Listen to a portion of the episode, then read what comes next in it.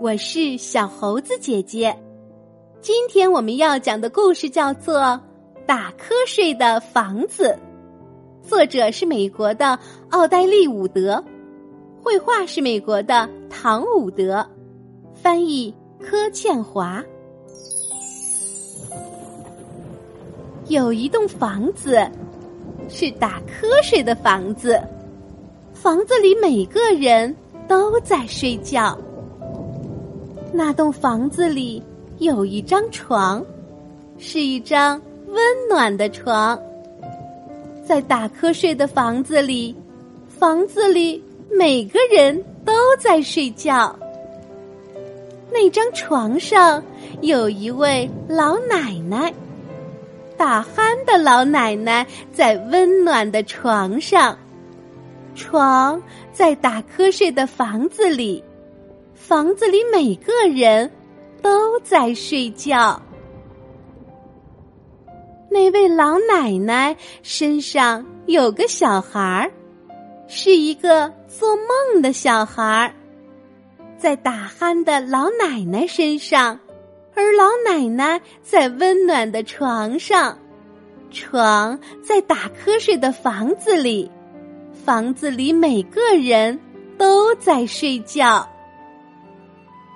那个小孩身上有一只狗，是一只昏昏欲睡的狗，在做梦的小孩身上，那小孩在打鼾的老奶奶身上，老奶奶在温暖的床上，床在打瞌睡的房子里，房子里每个人都在睡觉。那只狗的身上有一只猫，是一只打盹儿的猫。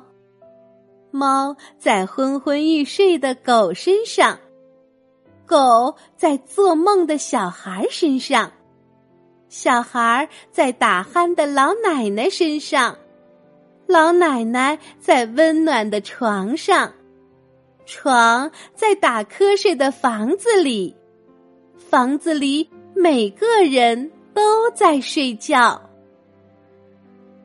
那只猫身上有一只老鼠，是一只呼呼大睡的老鼠。老鼠在打盹儿的猫身上，猫在昏昏欲睡的狗身上，狗在做梦的小孩身上，小孩在打鼾的老奶奶身上。老奶奶在温暖的床上，床在打瞌睡的房子里，房子里每个人都在睡觉。那只老鼠身上有一只跳蚤，可能吗？这是一只不睡觉的跳蚤，它在呼呼大睡的老鼠身上。那老鼠在打盹的猫身上，猫在昏昏欲睡的狗身上，狗在做梦的小孩身上，小孩在打鼾的老奶奶身上，老奶奶在温暖的床上，床在打瞌睡的房子里，房子里每个人都在睡觉。不睡觉的跳蚤突然。咬了老鼠一口，老鼠吓醒了，它蹦了起来，吓了猫一跳。猫也吓醒了，它喵的一声抓了狗一把。狗也吓醒了，顺势踢了小孩一脚。这回小孩也吓醒了，他呼的撞了老奶奶一下。